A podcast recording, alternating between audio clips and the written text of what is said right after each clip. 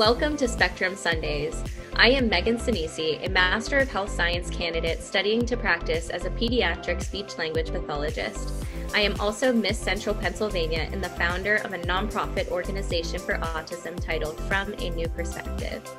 And I am Francesca D'Alessandro, a current master's student at University of Buffalo studying speech language pathology. Additionally, I am your Miss Thousand Islands of New York State, serving my community through AAA appreciation and awareness for autism. Everyone deserves to feel accepted and included in every space they walk in. Our series aims to inspire you to advocate for yourself and on behalf of your loved ones, and we are so grateful that you're here with us today. This week, we are so excited to welcome back Michelle Dampf, who is a speech language pathologist at MU Thompson Center for Autism and Neurodevelopmental Disorders. She participates in interdisciplinary evaluations and provides intervention for, uh, for patients with ASD and various speech and language disorders. Michelle also provides graduate student instruction for students in the University of Missouri Speech, Language, and Hearing Sciences program. She is a hub team member for the ECHO Autism Early Intervention Clinic and evaluates patients monthly through the Down Syndrome Clinic at the Thompson Center. Michelle also leads social language groups at the Thompson Center, which helps our patients achieve the skills needed to be independent and employable. So, for anyone who has missed your first session, which was episode 45, could you share um, again about your background and inspiration behind speech and language therapy for children with autism? Yeah, so I became interested in speech language pathology freshman year of college. Um, in our last episode, I did talk about the fact that I talked a lot in grade school and got in trouble for talking all the time. Um, my boys loved reading and words, so I knew I would um, get into a career with some type of communication. I thought it was going to be marine biology and communication with dolphins. Um, but after I found uh, the career with speech language pathologist, I loved it and that's what I went into. Um, and then the autism piece came a little bit later. Um, and just I I don't know I've just ran with it and really enjoyed watching um, the children that I work with who have autism just grow and develop and become independent. Yes, I love hearing all the different ways that SLPs have arrived at their decision to pursue this career because it, it's oftentimes very different. I mean, some people were microbiology or some people were in business or accounting. Um, so it's really neat to see what kind of background our profession has to offer.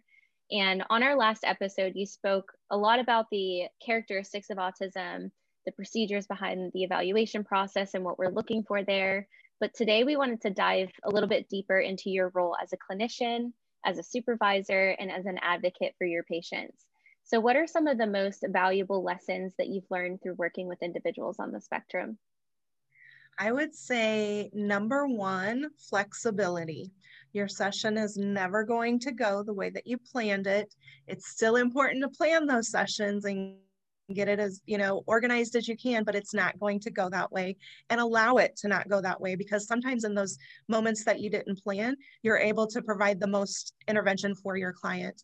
Um, also allow your client to teach you um, either by after you've taught them the certain skill then allow them to try to teach it back to you or allow them to teach you how to play minecraft or how to do something that they enjoy so that they can have some buy-in to what you're trying to teach them as well.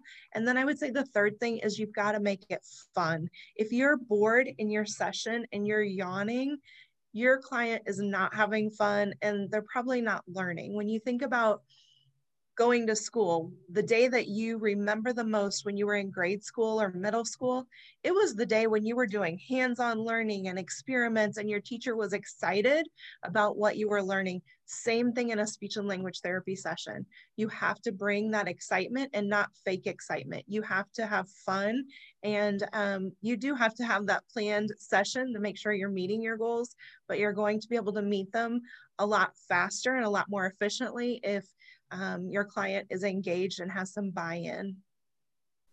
Yeah, and that's all part of the client center approach that I think we all strive for. And we'll definitely get back to that point later because I think that is such an important topic on its own.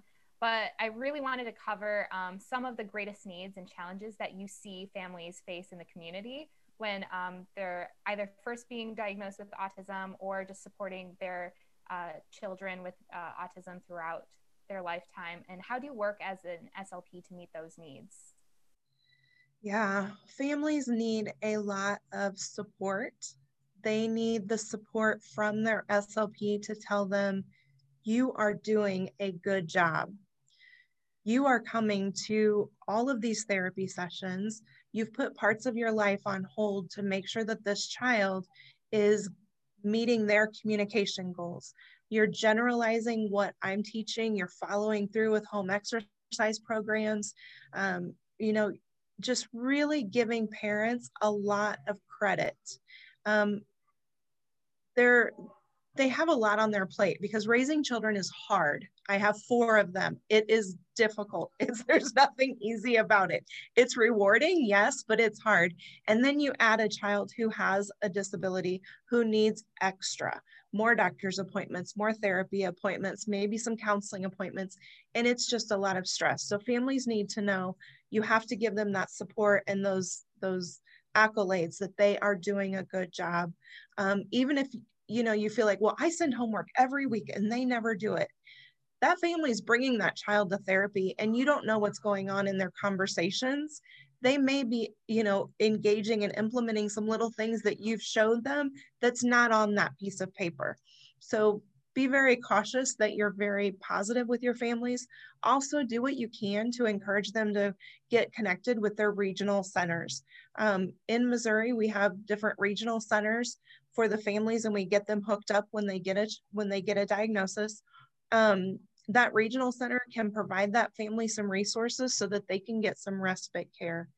They need time, mom and dad need time to have their date nights and to go to the grocery store without a child who's screaming or, you know, having significant behaviors. On the other hand, the family also needs support that they can and should teach their child life skills in the real world environment. They need confidence that it's okay to take my child to the grocery store and teach him how to go through a list of three items and put them in the cart and go to the cashier and pay the cashier and take the groceries to the car and put them away at home. They need that confidence and that reassurance that they can and should do those things with their child. Um, and again, that goes back to that, independence and employability. You've got to teach those life skills. Some families don't want to disrupt anyone else in society or anyone else whenever they go out. So they don't take their child to restaurants. They don't take their child to the grocery store. Right now with COVID, we're, we have a lot more challenges to consider. But prior to that, it was really encouraging parents as appropriate as they can handle it to take their child out and teach those life skills. Um, so I think respite care and, and giving them the positives, the accolades, instilling confidence in them, I think that's the most important thing for families. Absolutely. And I feel like those words of affirmation really do go a long way, especially if, you know, day to day it feels like you're not being able to accomplish a whole lot. Hearing that from a therapist or someone that's providing care and that acknowledgement that they're they're doing good for their child i bet that that just that means the world to them. And as you were talking you mentioned a few different things that are requirements by law to accommodate for children. So if we think about in the schools there's ieps that are required for them to to receive the services that they need. Um, sometimes insurance covers some of those therapies as well. Do you know of any or can you think of any legislative change or accommodations that you think aren't being met right now that need to be strengthened or fixed to help support the disability and autism community? You know, I feel like our society is doing a much better job at this point of just acceptance of neurodiversity. I feel like we're becoming and hearing more about awareness and acceptance, and I'm so happy about that. Um, I would say, though, and this isn't really a legislative change, but a change that I would absolutely love to see is yes, I will continue to do my social skills groups for my boys and my girls who have autism, but I feel like we also need social skills groups for the bullies and the the children in the class that neurotypical children, I guess. Um, they just every child needs to learn how to engage socially with people who are not exactly cookie cutter like you. Um, those social skills on all levels i feel like are so important and just providing social skills to the children with autism or the children with social communication deficits i think it's helpful but i i think until we're providing those similar um, that similar instruction to more of the children in the general education population, um, we're not going to see a, as much of a change as I would like until it's everywhere and all the kids are learning it. Exactly. It's like a two way street. You can't expect one to change without the other one giving way or thinking about those things as well. Yeah, and not just children, but adults within the community. I couldn't help but think when you talked about going to the grocery store, an experience I personally had when I was working with a young woman who has autism, and she loved to just get into people's faces as they pass by through each aisle. And she would just say, Hello, how are you? And um, it's a matter of like me as her DSP, direct support professional, to, to tell the community um, and say, Hey, you know, sorry, we're working on this. Well, um, and some people were really responsive to that, and some people weren't. And I think through re- repeated exposure and through education, especially through that firsthand experience, will eventually help shape people's minds and perspectives to be more open minded. And um, as we're talking about misconceptions and stereotypes of autism from our previous episode, too, how do you think and hope um, autism awareness can continue and how we can continue to advocate? Uh, I know you talked about talking to peers and school aged children, which is what Meghan and I both do when we talk about how autism isn't necessarily actually at all correlated to intelligence. So it's not fair to say that someone with autism is dumb or stupid. It's totally incorrect. But what are some other misconceptions that should be addressed as well? You know, I feel like just broadly addressing this question is probably the best way for me to do it. And I would go back to Temple Grandin, who has she was probably the first person to teach me a lot about autism by reading her books and her experience with autism. And then i read her mom's book and her mom's experience with raising her um, and then watching her hbo movie about her life.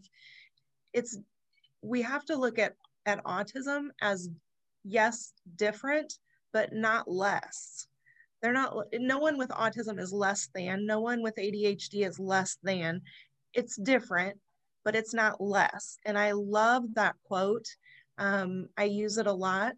I feel like raising awareness, doing things like what you guys are doing with Spectrum Sundays. I mean, getting people to talk about autism, what it is, what it isn't. Um, just you know when we have parents come in sometimes and we have to diagnose their child with autism they don't we've had parents who are like no they don't. Their cousin has autism and their cousin pretty much sits in a corner and flaps his hands or spins you know? Autism looks so different. It is such truly a spectrum disorder. You can have children who who you know talk all the time and won't stop talking and then you have children who are nonverbal and they both have autism. Just like you said about cognitive you can have children who have a lower cognitive and a higher cognitive and they can both have autism. So just raising that awareness that autism looks different you know that other saying if you've seen one person with autism you've seen one person with autism because every person who has it it's so different. But just recognizing that it's not less than anyone else. Right. And I think that that may be why there are so many reservations with the label of autism because it's almost like now at this point whenever we slap autism on a child's paperwork then it's it's like that's all that's being seen for that child and no of course not they they have so many different strengths that they can contribute and that just the idea that they have this label shouldn't hold them back from whatever it is that they're going to accomplish and that they will accomplish if if they're treated fairly and appropriately just like every other one of their peers so thank you for explaining that further but i actually wanted to change gears a little bit and talk about your work as a clinical supervisor so I was very fortunate and lucky to have you as one of my very first graduate clinical supervisors at the Thompson Center. And I learned so much from you. But I know that that's also a very big responsibility and a valuable opportunity to shape the future of our profession. So, what do you find is especially important to teach young clinicians as they train to provide appropriate services for individuals with ASD? That's a big question, Meghan. I need a semester to answer it.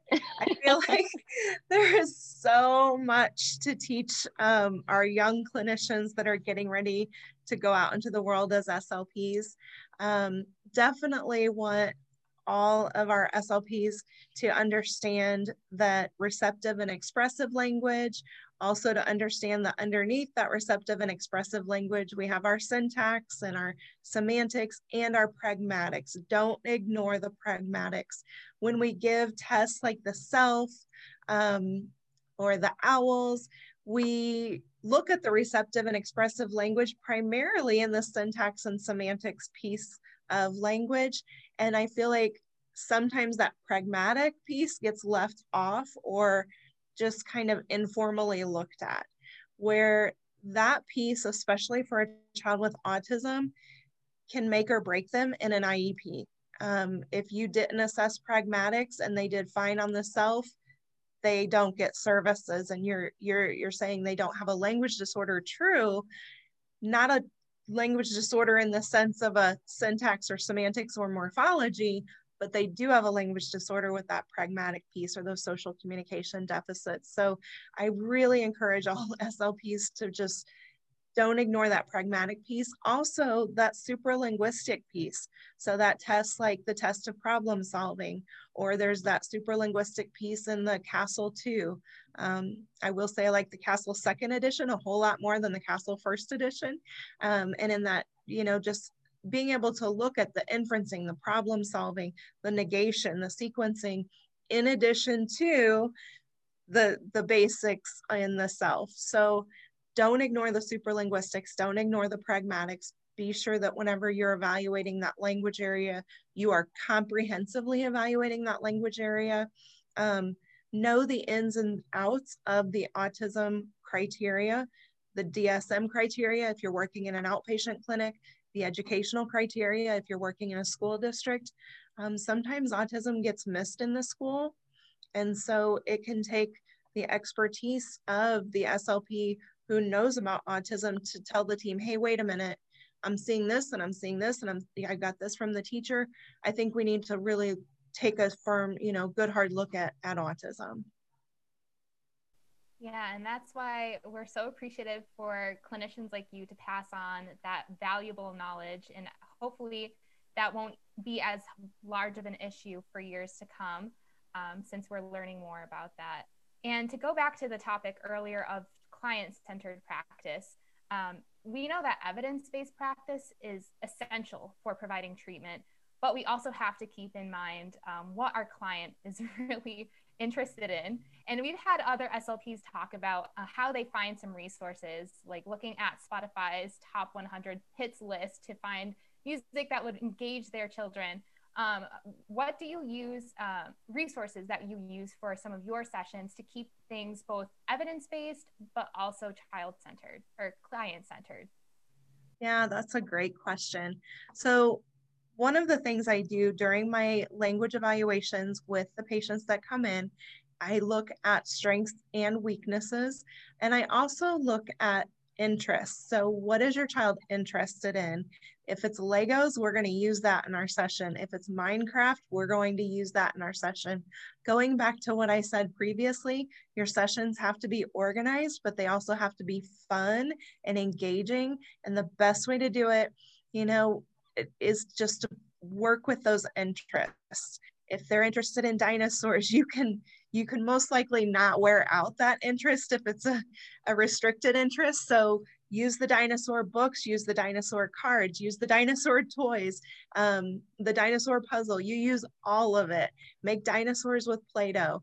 Um, I would say that is my main thing. Like, I need to know what they like and what they like to talk about. I need to know about Fortnite and Twitch, and I need to know about Among Us and Minecraft and the Sonic Hedgehog characters so I can have those conversations with um, my clients. If I don't know about that, whew, I'm not going to be able to go very far in my communication with them.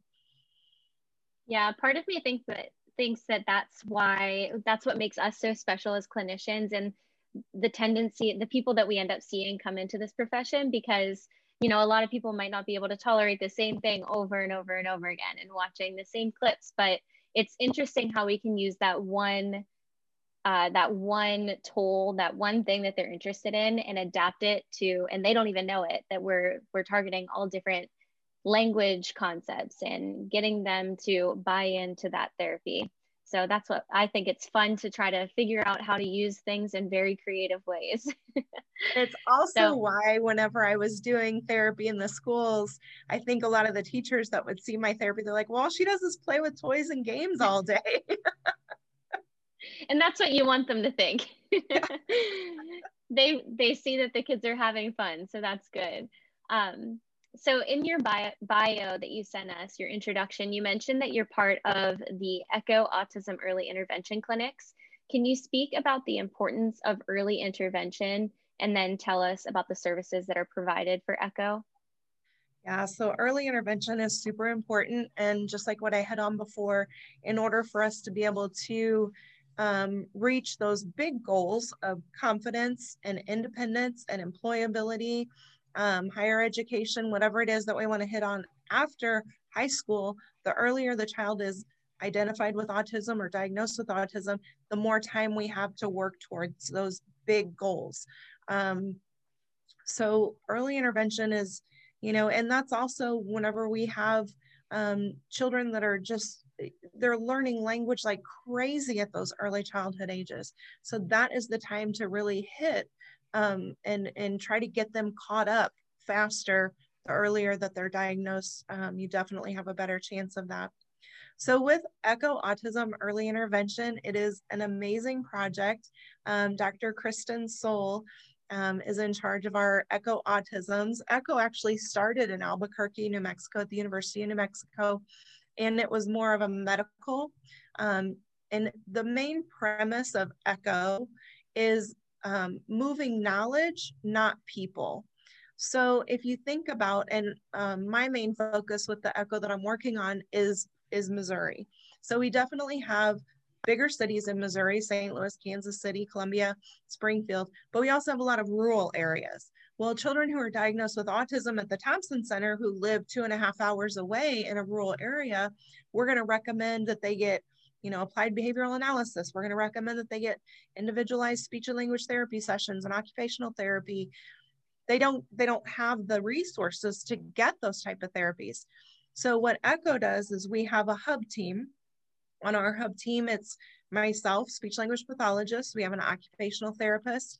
We have a parent advocate, and our, it's awesome that our parent advocate has a child with autism, but he's also a pediatrician. So we definitely pick his brain in those areas as well. Um, we have a BCBA and we have an early childhood education teacher. So we are the expert hub team as far as, you know, our early early intervention with autism. Then we have our participants. So our participants are from all over Missouri. We actually have some that are from out of state too, but primarily in Missouri, and we've targeted those rural areas. So we have SLPs and OTs, primarily SLPs and OTs, who participate in our ECHO. And um, we also have a few other like early childhood teacher and um, uh, BCBA, but that's primarily how it works. So if you think about a wheel, like we're the hub team and the participants are the spokes. So they're we're disseminating knowledge. In a typical echo, what happens is we have one of our participants, one of our spokes of the wheel, who present a case. So they present about a child that they're working with um, I'm, you know, for example, I'm working with a two and a half year old child, just got a diagnosis of autism. Parents are overwhelmed. Child is nonverbal. I've tried PECS, it's not working. I don't know what to do. The child is having behaviors, wanting to watch TV the whole session, and they'll give us a lot of information about their case. So what we'll do from that point is the participants will ask clarifying questions. We will ask clarifying questions to really get a good information about it. Then we provide recommendations. So the we will the hub team will provide some recommendations definitely really well researched, well evidence based recommendations, and then our participants may provide some recommendations as well. This is all done virtually on a Zoom call. It lasts about an hour and a half. It provides um, a really nice sense of collegiality and community. So now, whenever I have a child come to the Thompson Center and get diagnosed with autism, I have um, you know, some colleagues in Ozark, Missouri, who I can call up and say, hey, do you have any openings on your, you know, on your wait list or any openings for OT or SLP? So we really make some connections and network with each other, as well as disseminating all of this knowledge that we have to all of these more rural areas. So these children are getting really good quality intervention and quality care. If they can't find ABA, we do what we can to try to help hook them up with the right services in their area. We provided a training, a free PECS training, level one, for them in the fall. And we're going to provide another PECS training um, through the Pyramid Company this coming fall. Um, so it's really a fabulous, fabulous program. And um, our participants also get free CEUs for joining. So good stuff. Sounds like a great system you got going on. And it's really fascinating to hear the inner workings of how some of these teams work with each other and how you disseminate that knowledge, especially in rural areas where it's really needed. Um, because it can be hard for SLPs to travel out or they might just not have the resources they need there. Um, but actually, still speaking on what you do at the Thompson Center, you lead a variety of social language groups for patients. So, what, could you explain what some of those different groups are and maybe some of the goals behind them or what uh, those patients benefit from being in the program? Yeah. So if you can't tell, I really love my job. I love all the different aspects of my job. I love that it's different every single day. Um, so I have social language groups. I um, have this semester is kind of crazy because I decided to do both of them in the same semester. So Monday, Wednesday, I ha have the boys only social language group. And on Tuesday, Thursday, I have the girls only social group. Um, we meet from 4 to 5 p.m. I have uh, four participants in each of the groups. I have two, three graduate students who are helping me out with the groups. And I could not do the groups without the help of the graduate students because there's just so much to remember in our groups. Um, so the way that I structure the groups from for about the first 30 to 35 minutes, we do a lesson. Our lesson um, contains all very much so evidence-based practices. So we're using visual supports, we're doing role plays, we're doing video modeling. It's very active learning. It's not just sitting there lecturing, or if it is lecturing, the lecture is short. Um, today they just, the, the students put together this amazing PowerPoint. The boys were engaged the whole time. Um, the children in my social language groups are ages uh, 9 to 13. Um, so after that first 35 minutes of teaching, we, we typically use the social competence intervention um, for adolescents curriculum. And then we do a cooperative activity for the next 20, 25 minutes. Um, so they might pair up with a partner and build with Legos or do a marble tower, or we'll do some type of STEM activity, or we might bake some cookies. Um, We've done a scavenger hunt. We've just done all kinds of things. And it's really as creative as the graduate students want to get with it. That's how creative we are with our um, cooperative activities. During that cooperative activity time, we're doing direct teaching and trying to elicit um, really good conversational skills. So we have um, in our group this time, we have one boy who talks a lot and one who doesn't talk at all. They both have autism. They're both about the same age. Um, so we have to really work to kind of facilitate and say, you know, hey, what question could you ask to try to get, you know, so-and-so's opinion on, on what you should build or what you should put in next. Um, so it's very direct teaching during that cooperative activity time. And then at the very end, we have a snack time which looks a little bit different now with COVID because we are meeting in person. So they get the option to either continue with the cooperative activity and take their snack home. If they want to eat it in at the group, then they we just have everybody kind of sitting six feet apart at least so they can take their masks off. Um, and then again, it's a free conversation time, but then we're facilitating and, and providing those prompts and cues as needed. Um, we also provide parent education during that. So we will, we give the parents books that they can have. Um, we give them handouts. Um, we also give them a note after every session so that they know exactly what we learned that day and what our cooperative activity was so that they can carry over some of the skills that we learned. They also get a calendar at the very beginning of the 12 week session that every session tells them what topic we are going to be addressing um, so that you know they're aware of that even before they come in that day.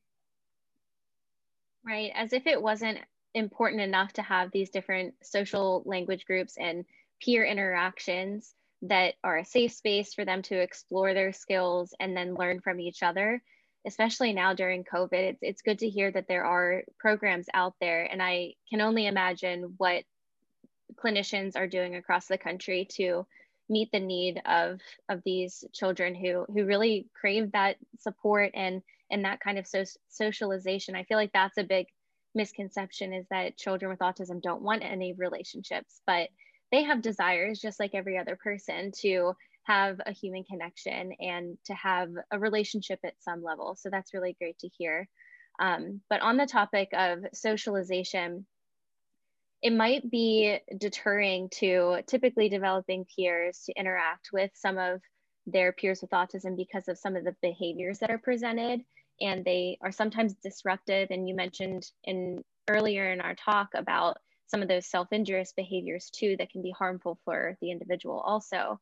But we talked about how that is all a form of communication and trying to get needs and wants communicated so could you give some examples of what those behaviors look like and why they could be misinterpreted um, and also some advice of how we can match communication and, and help them meet the need of their that these behaviors are trying to convey.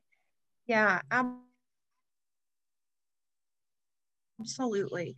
So one thing that we talked about earlier is that if you have a child who is banging their head on the floor, that could indicate a message of, you know, I have a headache. Um, the thing is, behaviors are messages. So when you think about that, which is absolutely 100% true, that's another reason it's very important for us to have a good working relationship with our BCBAs so that we can get ideas and we can consult with each other as far as the behavior and the language piece. Working together, you're going to get a lot farther with that client than you would just trying to figure it out on your own. Um, so, um, you know, the, the children who are nonverbal with autism, a lot of times they're also very independent and self-sufficient. So if they want a drink, they just go get a drink. They have no reason to ask for it. Or if they want a snack, they have free access to snacks. So they just go get it or the toy that they want or the TV show that they want. Um, so it's, it's, you know, sometimes we have to teach parents that in order to get that communication taught, we also have to change that behavior just a little bit or change that, that access a little bit.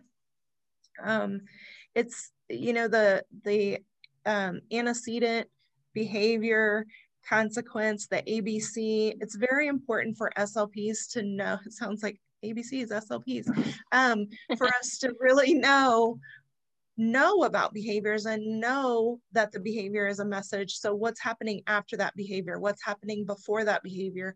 So, then you can use that information in your sessions to come up with your positive behavior supports and come up with your appropriate visual supports. Um, it's just, it's, they're just so intertwined. It's hard to know where the SLP's knowledge stops and the ABA, the BCBA's knowledge picks up. Um, so that's why it's just really important. Even if you don't work in a clinic or work in a school where you have a BCBA, um, become really good friends with one so that you can text and ask questions or call, um, or you know get hooked up with a clinic where you can go and observe. I know um, this semester, um, my graduate student, like she took the time to go from her client session straight into his ABA session because her next client had canceled. And she learned a lot but she was also able to provide the ABA providers with some information to help them. Um, and what we've seen out of this little guy in the past two weeks has just been pretty phenomenal, you know, with the amount of verbal um, language that he's using, where he typically uses a speech generating device. So just that collaboration alone can really help children um, to learn how to appropriately communicate their messages so they don't need to use the negative behaviors to get those messages communicated. Yeah, an important point that you said too is building a relationship with a good relationship with the BCBAs, but also with the client themselves and understanding what's typical, what's not typical, and building that trust between each other is so important in understanding and I wouldn't say correcting those behaviors, but um, understanding why they're happening and helping resolve them. So, uh, but also you talked about the importance of different modes of communication. And we've talked a lot about PECS. And for anyone who isn't familiar with that term, it's picture exchange communication system which can oftentimes be confused with PCS, which is Picture Communication System. Um, so I was wondering if you could clarify maybe uh, the differences between the two systems and how it's properly used and how it can help support expressive communication and especially with other types of uh, communication devices like speech generating devices. Mm-hmm. So definitely with PECS, with the Picture Exchange Communication System, you're really looking to teach the child how to initiate communication and not just do what you tell them to do or um, request something, but to actually take that picture card, move across a distance to take it to somebody to get their attention and to start that communication. Um, with PECS, I would say the most important thing um, is just really solidly completing that phase one and phase two. The phase one when you're working with another person. If you're trying to do um, PECS by yourself, that phase one and the child is not super interested in it, uh, you're going to have a lot of difficulty. So it's very important to have a second adult or a second person there to help prompt that child into what you're wanting them to do. And then as they progress, you're adding more words, you're adding um, not just the labels, but the verbs and the adjectives, and you're teaching them how to ask questions through PECS. Once you get to that point where they're bringing you the sentence strip, that's just so exciting on its own when you get to see the child start to take the pictures off of the the binder and put it on that sentence strip. They're very intentional with it. They take that sentence strip off of their velcro and they take it over to you. It's just like wow you know my work here is done. They did it. Um, but that's at a point where you really want to think about where is this child headed? Are they using any verbal language paired with the PEC system? If so you know let's try to facilitate more of that verbal language to try to get them to where they don't necessarily need the picture cards anymore because speech is definitely the most efficient way to communicate.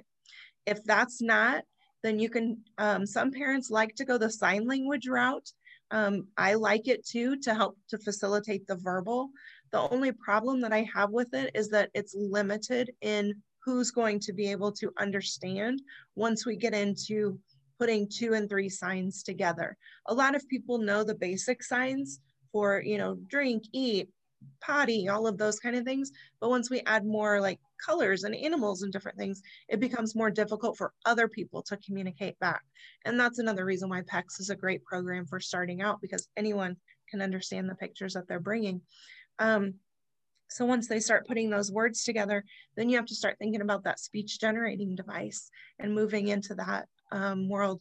It just, it surprises me all the time whenever I have kids that are moving into that speech generating device and you set it up and you're just like, wow, you know, that they're just not going to be able to get this is just too many pictures. And they just come in and you start teaching and they're just, you know, I want to play iPad and they can put all those words together and find them. And you teach them, you know, one or two times and then they've got it. Um, and you give them those social phrases.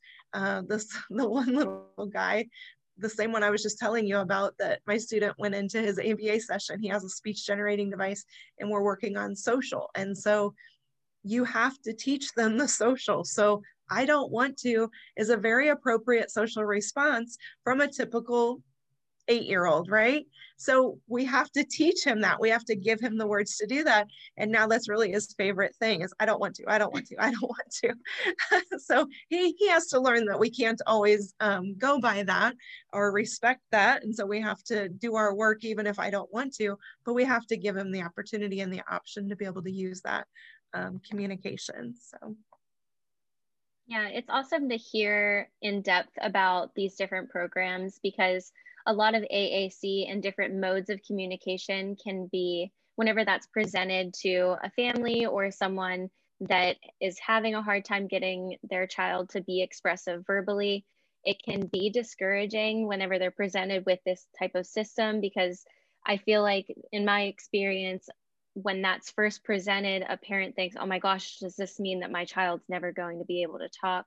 But it's important to remember that this can be a means to an end and also that we can respect that any kind of communication is still a valid form of communication. Um, so it's, it's nice to see the bridge and the gap being filled um, and that PECS can be that means to an end to get children to communicate whatever that's on their mind. Um, I'm curious to go back to the topic of the pandemic because we obviously can't ignore that things are a little bit different right now. Um, Francesca's in New York, I'm in Pennsylvania, you're in Missouri, so it looks different all over the country, but um, we've all experienced a lot of disruption in our normal day to day routines.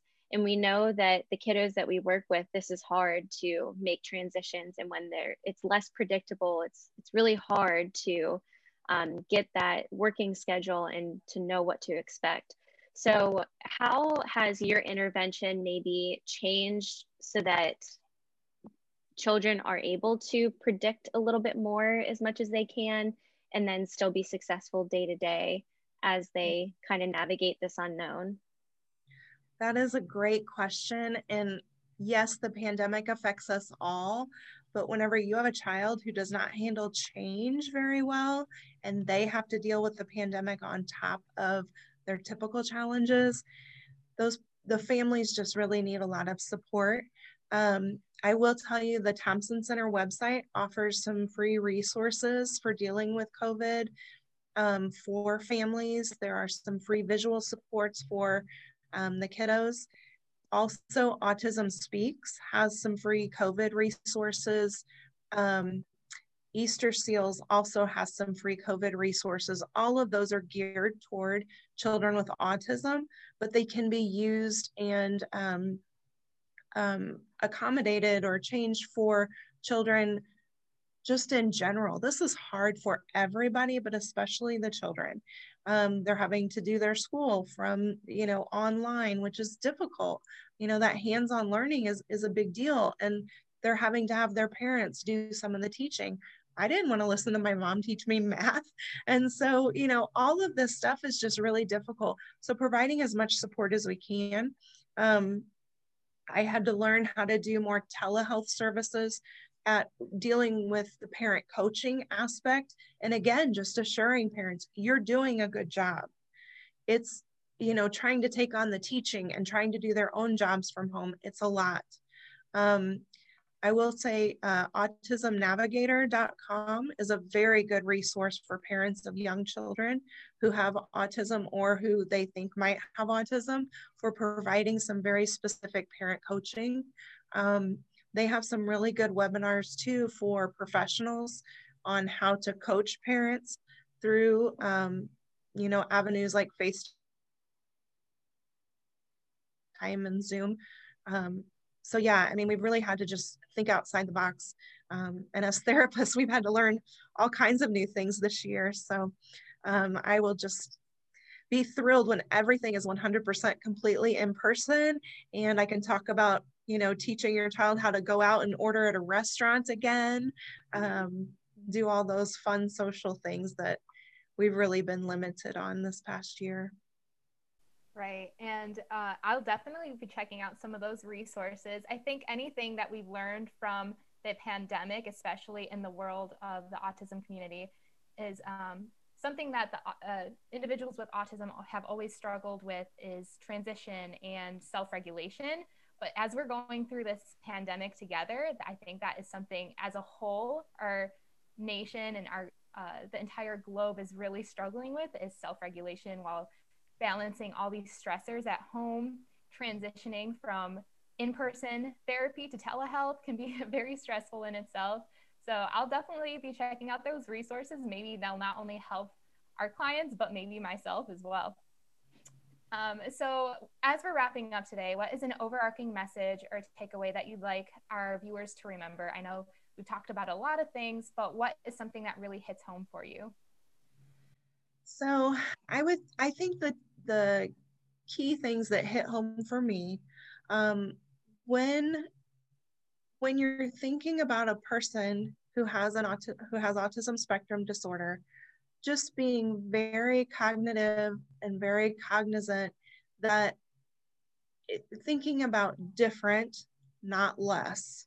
I think Temple Grandin, the way that she said it, it's so nice, it's simple, it's black and white. You can, you know, easily grasp that concept. Also, as we're working with um, people with autism, working toward independence, working toward employ- employability, working toward building their confidence in who they are, letting them know that autism does not limit you. You still have the same strengths, you still have the same weaknesses. So let's build up everything that we can so that we're having a better transition into adulthood for our people with autism, where they're going into adulthood with the confidence that you know i can do it i can do whatever it is that i want to do um, and just not being being limited uh, by that diagnosis or label. Well, thank you so much for sharing that and for being with us. Thank you for taking your time to share your knowledge and obviously your passion for what you do. I feel like every place in the US needs a Thompson Center or something like it because there are just so many resources and great projects and programs that come out of the Thompson Center. And it it's really great to see that you're the you're the one spearheading a lot of those those programs and making that available to families. So thank you so much for sharing everything that you have to offer with us. Yeah, you're welcome. It is a fabulous place to work. I, I feel very fortunate to be there. Absolutely. Well, for anybody watching, if you have felt inspired by Michelle's discussion with us, and you want to learn more about the Thompson Center or to find their resources, you can follow them on Instagram at MUTC Autism. They're also on Facebook, the Thompson Center, and their website is thompsoncenter.missouri.edu. So please make sure to check out their resources. And if you enjoyed this episode, also make sure to check out Michelle's original interview with us, which was on episode 45 where we covered general facts about autism, early identification, and the evaluation process. Thank you, everyone, and we will see you next Sunday. Thank you for listening to Spectrum Sundays. We are your hosts, Miss Central Pennsylvania, Meghan Sinisi, and Miss Thousand Islands, Francesca D'Alessandro. Please make sure to subscribe to our series and follow us on social media to stay connected to autism professionals and self advocates. And just remember, true impact is accomplished through active listening and exploring the world through a variety of perspectives. Join us next week on Spectrum Sundays to help cultivate a community of inclusion, appreciation, and acceptance around autism.